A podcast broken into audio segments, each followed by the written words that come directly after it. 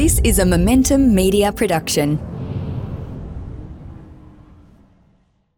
Investing Insights with Right Property Group, exploring trends in real estate and helping property investors gain financial security.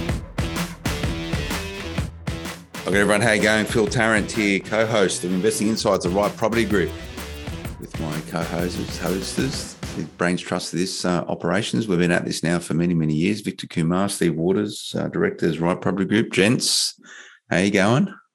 Going well, mate. Yeah, Phil. Yeah, a couple of long weekends back to back. Rejuvenated, yeah. re-energized. It feels like this period through uh, April, if it sort of aligns, it's great. You know, I think if you had four days off, you could have had I don't know how many umpteen days holidays, but um, you sort of lose half a month, really, don't you? So three weeks of of uh, long weekends, but you know, yeah, I feel uh, even though the breaks are good, I just feel unproductive. Mm, yeah, yeah, it's just a point where uh, you know you've got some traction with your New Year's goals, and then uh, Easter hits. And then if you take your four days off and go into Anzac Day with long weekend as well, you're right. It just takes the momentum totally out of the mix. But again, uh, we do also need to recharge as well. So if you look at it from uh, you know logistics point of view and all that, and talking of elections and governments coming in and all that, most governments have you know 100 day plans and all that. So if you look at it from the beginning of the year to now, you're sort of sitting at 90, 100 days. So you should be at least a third of your way through your New Year's goals anyway, in theory. Well, we spoke at length, Victor, about those New Year's goals at the uh, the turn of the clock 2021 to 2022. Um, and it was at that point in time when we were smack bang in that new outbreak of the uh, Omicron uh, variant of the COVID. Uh, what we now know is that largely all restrictions are now behind us. Even household contacts uh, contacts were removed uh, last Friday in uh, Sydney and also in Melbourne. which means that if someone in your house has COVID, you can still go about your business if you're not showing symptoms. So, obviously, trying to get us back to some normal operating uh, pattern. And you mentioned Vic um, moving into the federal election, 21st of May, literally a month away. Who and how that's going to fall. Unlike the last election, we spoke at length around this. Um, probably not dominating too much in this election cycle. Um, big noise around affordability and how to get Aussies in the markets. And we should have a chat about that at some point.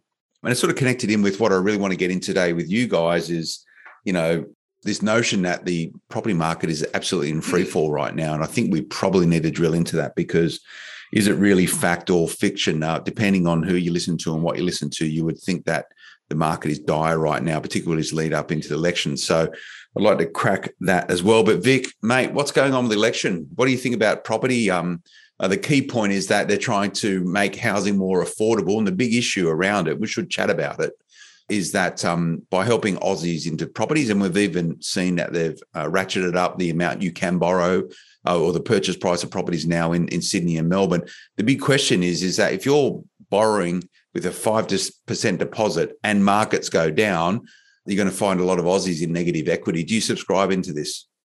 Look, if the market did go down, yes, you'll be in negative equity. I think the more important thing is uh, the affordability from a household point of view when the rates do go up, because really there is no exit out of it. If you're really redlining your borrowing capacity, not not not from a bank's point of view, but from a family budget point of view, and the rates go against you, and you may uh, start a family uh, or, or buy a car on a lease all of a sudden you've got too many moving parts there, all of which is costing you more and more money. And throw in the negative equity, if that was going to happen, you're asking for trouble. Yeah, and and I don't like to think that a lot of people may find themselves in that situation simply because you're not going to be able to control what happens to property markets moving forward. And we'll get into that whether or not they are in free fall or not. Um, but um, you know, it is a very it's a sensitive policy uh, and I can see why uh, the government is saying, well, this is our way into it. But, you know, just because it's available, I wouldn't be um, ushering as many people as possible into this notion of home ownership where we've probably got to change our mindset that maybe are uh, we going to have generations of renters moving forward, Vic? Hmm, yeah, I agree. Look, we tend to get this every election uh, election time right the housing affordability raises its head up because it, it resonates with the general public but really, there's nothing that really is done to make housing affordable. because at the end of the day, it comes back to supply and demand, the ease of getting money. Yes, there are schemes like the first homeowners grant, the um, deposit scheme, and so forth, but the market reacts accordingly. So if, if you had 10,000 as a first homeowners grant, automatically the market jumps up by 10, maybe 20K, pretty much the day it gets announced. So there needs to be a better, well thought out process. And one of the things that has been bandied around, which sort of has been shoved into the back onto the back burner, is the stamp duty situation in most states. And um, I think that would be a far better approach in that sense because that, that when you look at it that's a big cost in itself mm. right but we need to acknowledge that we are already in a major housing crisis from a supply point of view and regardless of what you throw at the mix unless we substantially increase the supply and make it a lot more easier for people to get into property ownership, this problem is not going to go away. And in fact, Steve, you'd recall with you and me doing substantial renovations, many renovations over the years. One of our favorite things is actually ripping up the carpet and finding those articles yeah. uh, that are uh, slotted in underneath the carpet as padding, where even back in the 70s, they were still talking about housing being unaffordable and how you know the next generation won't be able to get into into a property ownership. But guess what? We all did. Well, it was even back further than that. It was, I think, we saw the latest one was back in the late fifties. The same yes, argument right. on yeah. the on the daily newspaper. How are our kids going to be able to afford their own home?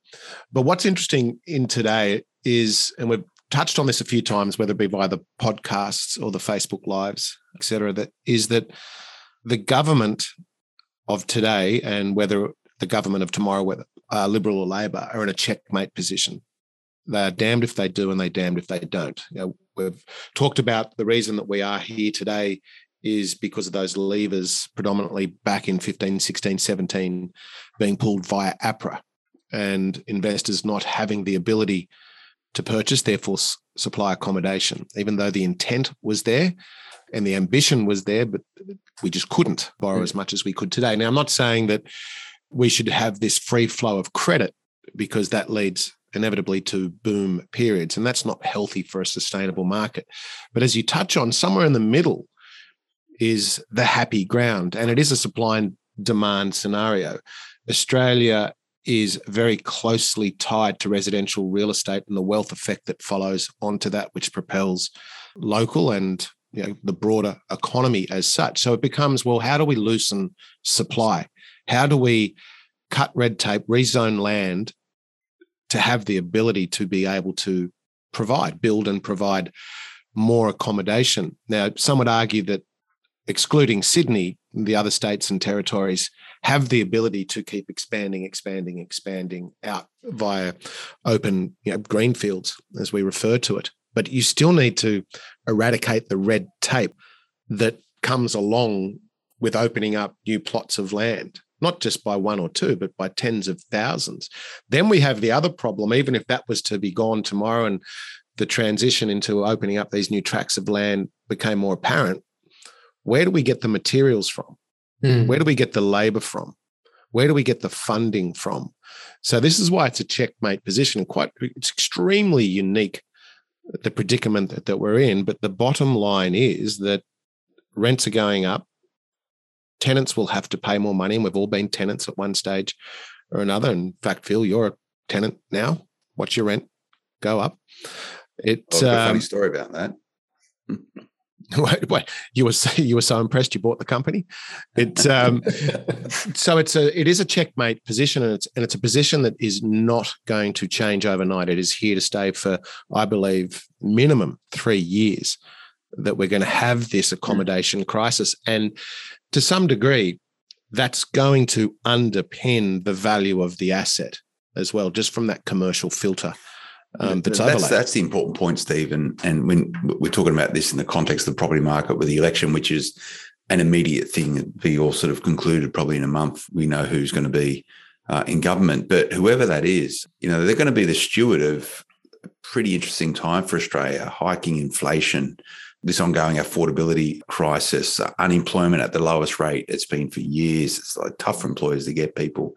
Uh, housing shortages, supply chain shortages, labor shortages. Yes, we're moving, and, and, and let's be frank, the economy is in pretty good health at the moment, and that should continue over time. But there is a lot of there's a myriad complicated, individual but interconnected challenges there. That's going to make it tough to make the call on on on how they go about sort of building out the property markets. Interest rates, Steve, I was only I was on the ground, you know, I like to get on the ground on Central Coast over the weekend, and um, I actually uh, went into the Wyong RSL Club for um, uh, Anzac Day to get a bite to eat there. But I had a good drive around um, the Wyong area.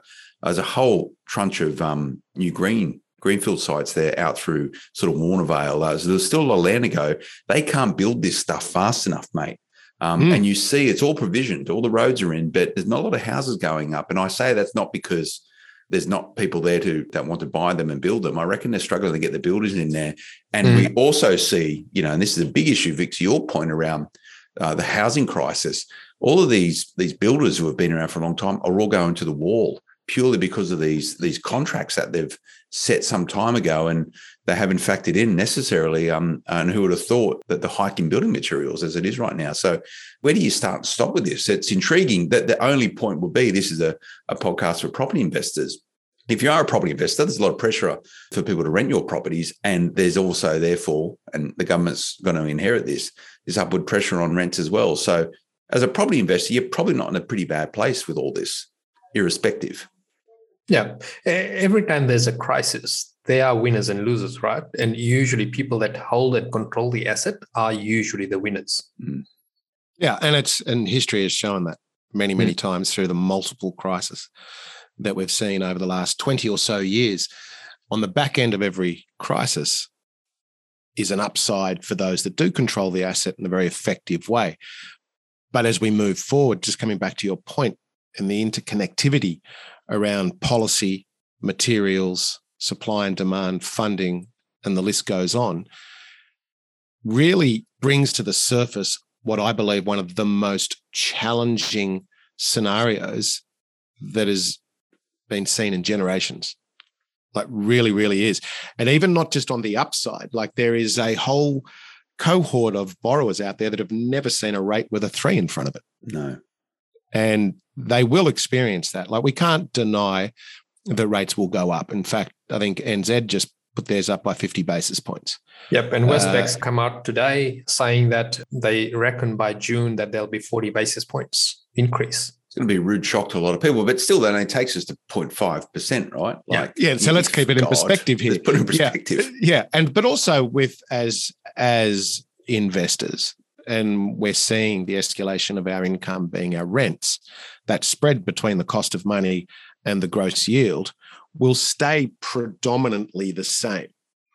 There might be a little bit of difference, but it will go back to what it was pre COVID. Let's call it four years ago when we were all super happy on that gross spread that we were having there. So I, I guess it really comes down to what we become used to and how do we deal with it going forward? But you mentioned builders going to the wall. Plenty. Another two large builders went to the wall last week with administrators and liquidators being called in. Mm. Yeah, these are the larger companies, which you know, they've probably got bigger balance sheets and and bigger challenges that uh, clearly they're facing now. But you reverse engineer that all the way down to the smaller company that is having the same sorts of scenarios, not just from a a bottleneck supply issues, but from a labor issue. So, how does that drill in to the accommodation piece, even though, as you mentioned, up on the central coast, there's you know various blocks of land for sale, or the infrastructure and civil works having been done, as an example, you still need the funding to purchase the land. Mm. You still need the funding with an NVAL result to be able to construct.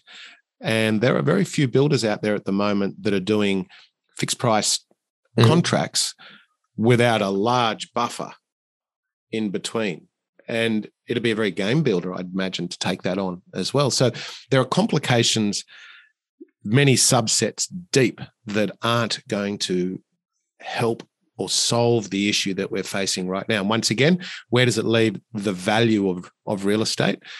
Well, I think there will be some areas that will probably concede and give a little bit back, but let's keep it in perspective. They've probably had 30% growth over the last 12 months or thereabouts. So when you average it out, it's still quite healthy. But there are areas that we are seeing now. Forget what is in the media, forget what the narrative is. But there are areas throughout Australia that we are buying right now where we face daily challenges with A, lack of supply, B, the buoyancy of the market, meaning there are many, many buyers that we are competing against. And then trying to find put the A and the B together to be able to secure a good opportunity. It is very, very challenging. Mm. And I believe that that will go on for some time yet, not in all areas, but certainly, I'm going to say a lot. Yeah. And, and this is, it's a good point, Steve, because as a consumer of the media, you would think that that property markets are in free fall right across Australia. Uh, there's not a lot of people talking about what you're talking about there by saying, hey, look, no, that's not actually the case. Now, mid to longer term, there may be challenges. And you spoke about developers there. And I, if I were developing right now, I'd probably be a little bit concerned. The fact that you don't know what's going to happen with the price of funds, you don't know when you're going to be able to complete your build through labor shortages and or uh, whether or not you're going to be able to get the materials at a reasonable rate. If you're building for the purpose of holding on, you're probably okay. But if you're building property for the purpose of selling it off the plan or, or prior to to building uh, on the hope that you're going to get a valuation uplift at the end of it, I'd be really concerned at the moment. And I reckon there's a lot of people having a lot of nervous, sleepless nights uh, considering what those equations look like. I don't know from your end, Vic, whether or not many of your clients are are doing even sort of small develops like you know whether it's duplexes or three, three, mm. three or four uh, townhouses. What are you seeing there, mate, as a as a strategy at the moment for making money in property property investment? Most developments have been paused if they mm. haven't started because the cost you can't define the cost 100%. There's going to be escalations and it's going to take longer to build as well. And if you come back one and talk about off the plans, we've been always on record to say off the plans aren't a good mix in the portfolio, especially if you're totally reliant on lending to be there once the product is finished and for it to value up. But we've now got a new problem. The problem being, will the property be complete by the time it comes to completion in that sense? And uh, if there's change in circumstances in your circumstances, or if the builder had to cut corners, eh, you know, legally to be able to complete the property, is the value going to value it? And on the outset, is the valuer going to put a larger risk rating on it and therefore impact your loan to value ratio position? So there are too many moving parts and too much uncertainty in doing an off the plan property. There is more likelihood it'll go against you as opposed to for you in terms of the end product and end value. And this is where, in a market like this, when you've got these challenges being thrown at you, you need to look at it take a long hard look at the strategy that you're employing in your portfolio. And certainly it may mean that there is a little bit of adjusting in terms of the strategy and not to follow blindly through with a plan that's been set say you know a couple of years back.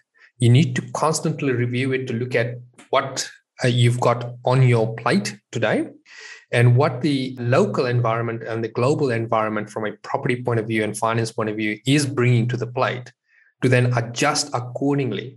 And sometimes that means that you actually hold fire and not do your development until you've got a lot more fluidity in the market, so that liquidity in the market, so that you've got the builders that are not collapsing around you. Because, like Steve said earlier, you've got the bigger companies collapsing that doesn't mean that the smaller companies are not struggling because they're facing exactly the same problem, mm. except their exposure may not be as big and they, therefore they're able to contain it in the interim. But it's only a matter of time. If the crisis doesn't get resolved from a point of view of supply of both the contractors as well as the supply of materials, we are heading for some some significant hurt in the in the industry itself. Yeah, and that I mean the question raises then does that actually give existing stock, so ex- existing dwellings, a head start hmm.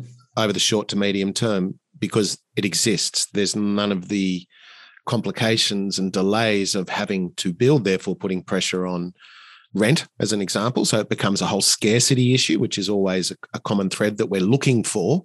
Very interesting times. And in fact, contrary once again to what the media is talking about, according to re.com, that days on market generally average across the country is around about 33 days on the market today, which is a little lower than what it was this time last year. So, but if you were to buy into the media narrative, and I'm being quite pointed here, I guess, you know, that Armageddon is upon us. So, what it means is either the stats are wrong or people are jumping in before they can't jump in. And then if I circle all the way back to the first homeowner scheme or the deposit scheme, the government now has a vested interest in the dwelling. Therefore, oh, in oh, mate, they got their the skin asset. in the game. It's a Correct. great, it's great news. Great news for property owners Correct. because the government. Therefore, the asset. Therefore, they, they've, you know, are they, are they saying, well, you know what, we can, we've got five percent in the game across how many tens of thousands of properties? If it falls, they got fifteen percent in the game. They've got fifteen percent in the game. Sort of Correct. Right, so, you know? so if it falters, do we just wear it? Do we cop it on the chin and say, well, we did our best? Or is it like now we have a bigger vested interest to support the real estate? I think the answer has to be yes, industry. Steve. And, and, and this is one of the criticisms of the, Australian economy is it's got these structural uh, components of it which are inherently linked with the performance of property. And all they're doing really by doing this is exacerbating. They're just they're, they're doubling down on their bet. A hundred percent that, and not only that, go how many layers do you want to go deep from the deposit scheme through to the delivery driver of the white goods to the white goods sellers to the painter to the supplier, all the way down. As I mentioned a couple of podcasts ago, we now ride on the tin and cement roof tiles of Australian residential real estate. That's Yeah. the large part of the and, economy. and the government will protect it because that's where most Australians hold their wealth. And the last thing you would want for Steve, for property being free fall and therefore people's wealth being in free fall. Family balance sheets are the strongest they ever have been as a result of COVID. Um, people are more ahead on their mortgages than at any time before. And if you dig into those numbers, you're quite surprised how prudent Australian borrowers have been. I think the Australia's LVR is like 32 or 33%, right? Like there's a lot Mhm. more money owned in equity than what there is in debt, or seven trillion bucks or somewhere other, right? So you hear these headlines and you think, oh, you know, if you want to be chicken little, that the sky's falling in. Well, it's still pretty stable. And the fact that the government has played this hand, doubled down on the fact that they're intrinsically now invested in the value of Australian real estate because the last thing they want is Aussies in negative equity having to sell properties and blowing their dough and, and having to go bankrupt, right? It's the last thing they need. To the point, and it's really an important one, I think, Victor, is that you're saying that a lot of people are stalling their development. So it means they have a development site and they're therefore, and, and I know you help a lot of people with this sort of stuff as a strategy.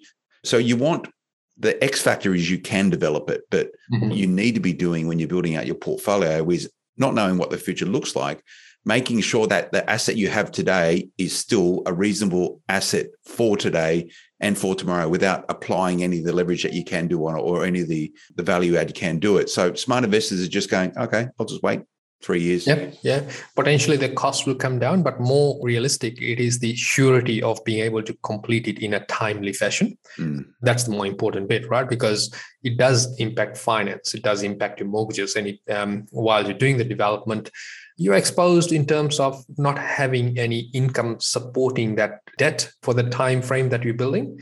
And if you've doubled your time frame, you've actually doubled your holding cost as well right now I, I get it that you'll be drawing the money down in stages and so therefore it may be that you know your interest payments aren't that pronounced but it also means that you're not getting any income from that property for that much longer and no tax advantages as well. Yeah, Mm. true. So the question then, Steve, why are we led to believe that the Australian property market is in free fall? And there's there's a lot of examples that they keep pulling out. Most of them sort of in a in a city, uh, Sydney and Melbourne, saying, "Hey, this property four months ago would have sold for one hundred fifty thousand dollars more. Now it's at this." And and these are the the properties making the headlines. Um, why does this narrative need to be propagated? Is it because fear sells? Because you know you've got the ground truth, right? And you speak about these areas, and it'd be handy if you can give us some. Which areas you're seeing the opposite narrative, where it's hard to find good quality assets. There's competition. There's you know lack of stock on market. There's more buyers. You know, which is the market that we have been in. Well, the, the easy and short answer to that is you've got Queensland doing extremely well. You've got Adelaide doing extremely well. You've got parts of Perth doing extremely well. You've got regional areas throughout Queensland, Victoria, and New South Wales doing extremely well. So the the generalization, I guess, in terms of the narrative, is very easy to just spew out. Mm-hmm. There's not a lot of research that is necessary to go in behind it. Is it a propaganda tool? Who knows? Do I think as the narrative spills out quite deliberately, maybe the powers to be hope that it's a softer landing and it's the asset class in terms of its growth is more controllable, more subdued, which I would buy into, mm. to be fair, because we don't like vertical growth over the long. It just doesn't make sense. It's not sustainable. But those areas that have come back, as you like, you pull an example of 150 odd thousand dollars, and we know of those areas. But once again, let's let's be real and let's be truthful around well, what have they done over the last three years? They've done extremely well, and you can't sustain that rate of growth. So when we reverse engineer historically back over, let's call it 10 years, the compound annual growth is well, and I'd probably suggest even in excess of its historical averages. Mm. And that's what a historical average is. And there are some areas which are catching up still to their historical averages. So buying into the generalization, I think, well, you know, do that at your own peril. But there is certainly a degree of people that are, yeah, there may be an agenda there. Mm. Yeah, maybe it's the maybe it's the people that uh, love to peddle that stuff I don't know, could it be something as simple as, well, I've missed the boat.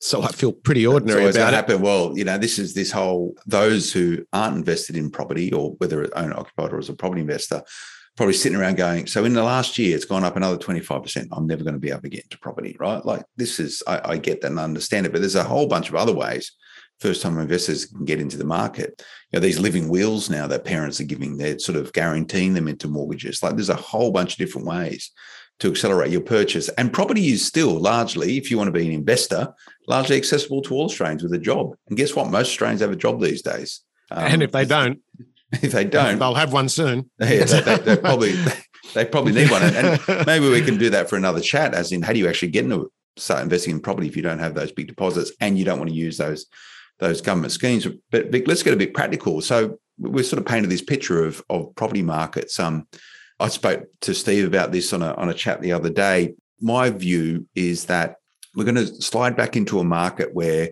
the market itself is not going to uh, do the heavy work for you in terms of capital growth. You got to work for your capital growth. Right. Um, uh, and I remember when I, I, first started doing stuff uh, with you guys 10 years ago, manufacturing equity was the big thing. We'd get mm-hmm. in there, we'd find good assets that needed some some TLC, and we'd get a natural uplift by putting some sweat equity into it. We're going to be start moving back in those markets. Rents are spiking.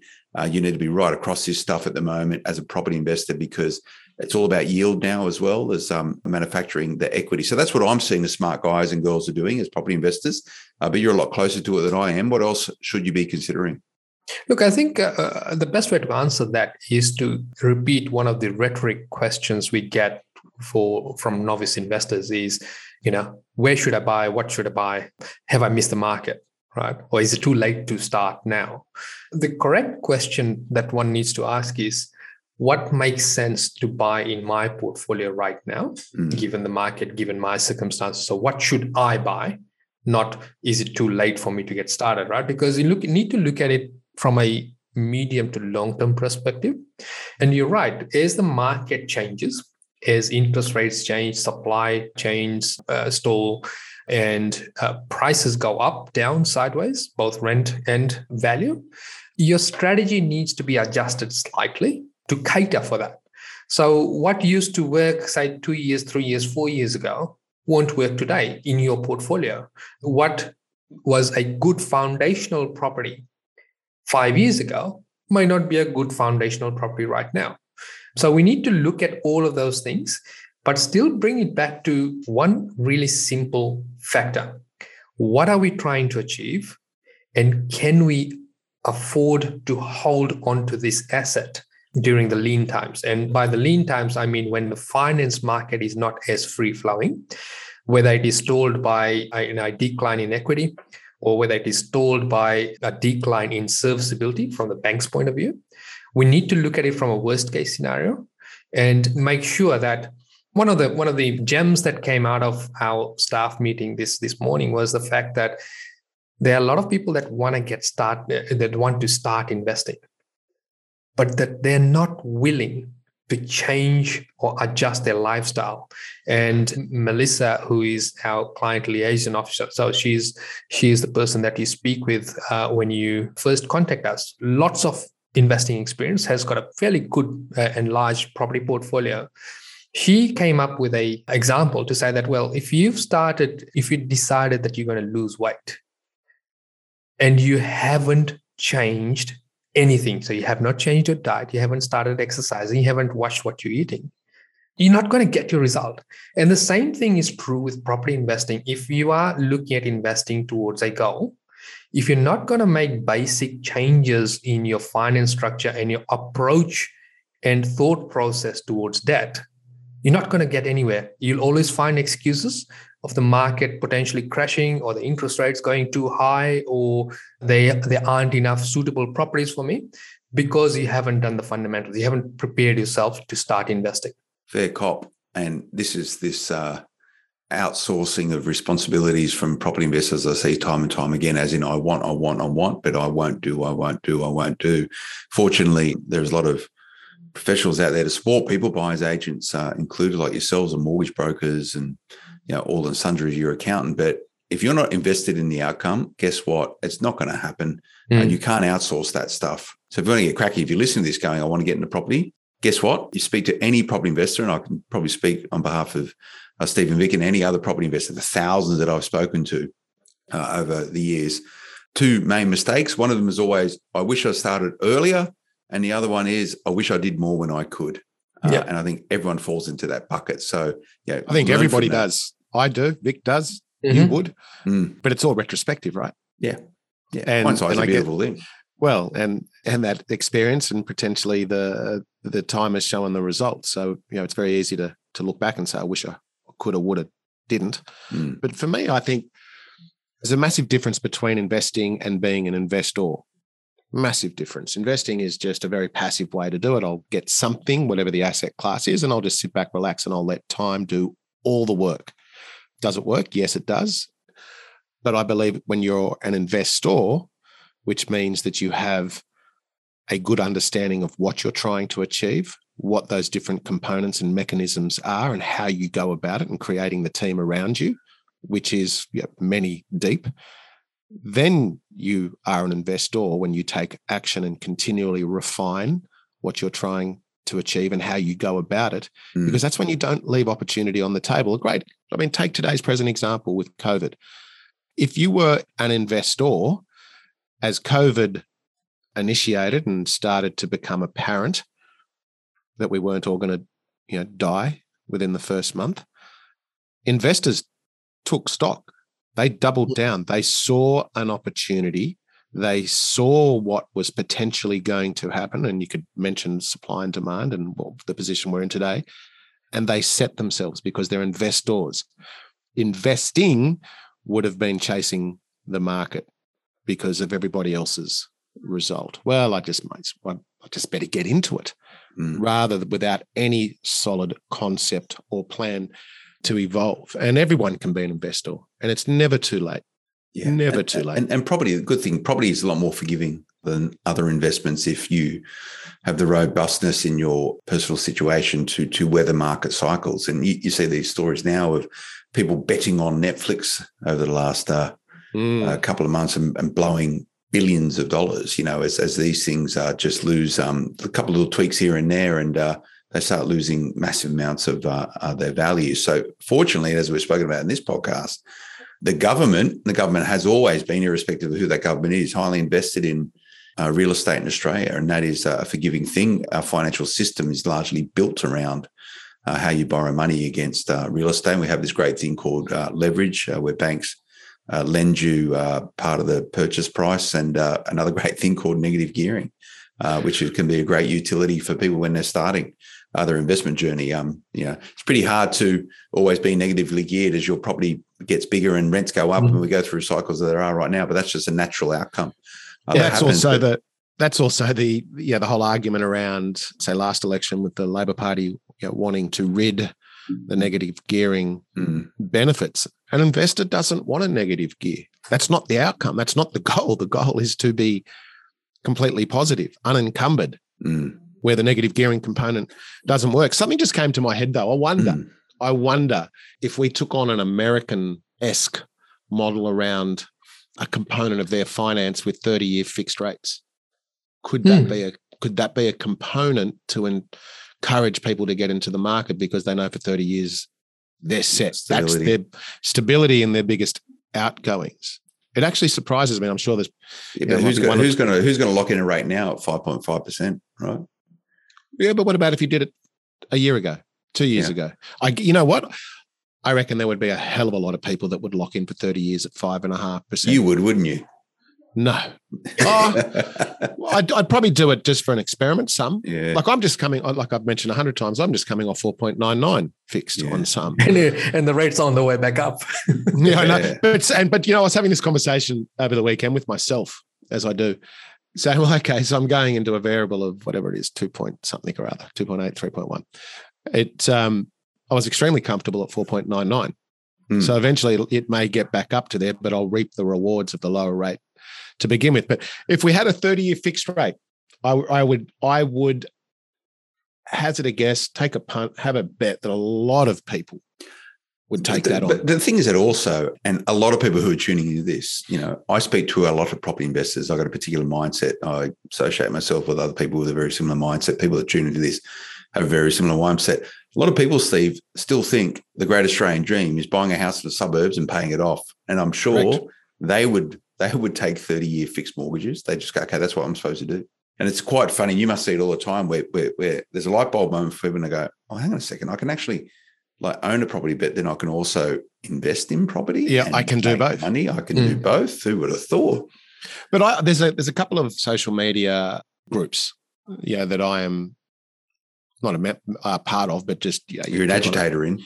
No, no, he's no, a lurker. I'm a lurker. Lurks in the shadows. Yeah, yeah. and they're not. Um, they're an investing um, social media page across all things and budgeting and bits and pieces. Mm-hmm. Yeah, and I see some of the advice.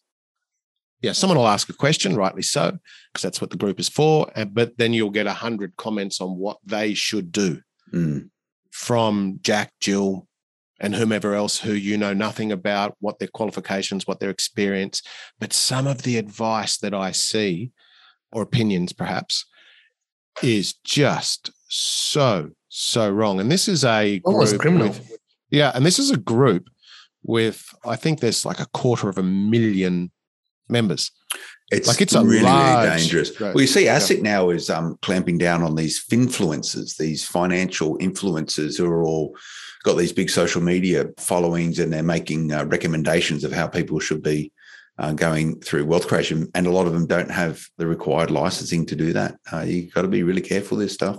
Well, there's the inflection point because a lot mm. of people are leaving the financial planning world, business industry because of the cost of regulation and compliance that it's mm. now and people do the, the consumer doesn't want to pay for that advice because they're having to hike their prices yeah. to stay profitable and they're just leaving the industry. People just, well, I can't get the clients. No one's willing to pay for this. So I am leaving the industry. So if the government is trying to regulate the finfluencers, it's a great name. Influencers. Um, and wanting. What, are you a propfluencer? no one's no one's put a monkey around. It's a real influencer. No, no, mm. no, no. But I, I, I still actually I was going to mention one of my great ideas, but I won't. Um, yeah. But so who's going to give the advice? At the end of the day if there's nobody within the industry to do it. This is it, uh, right? And but then people can just go and invest in crypto, and you know, there's plenty of people flogging that stuff at the moment.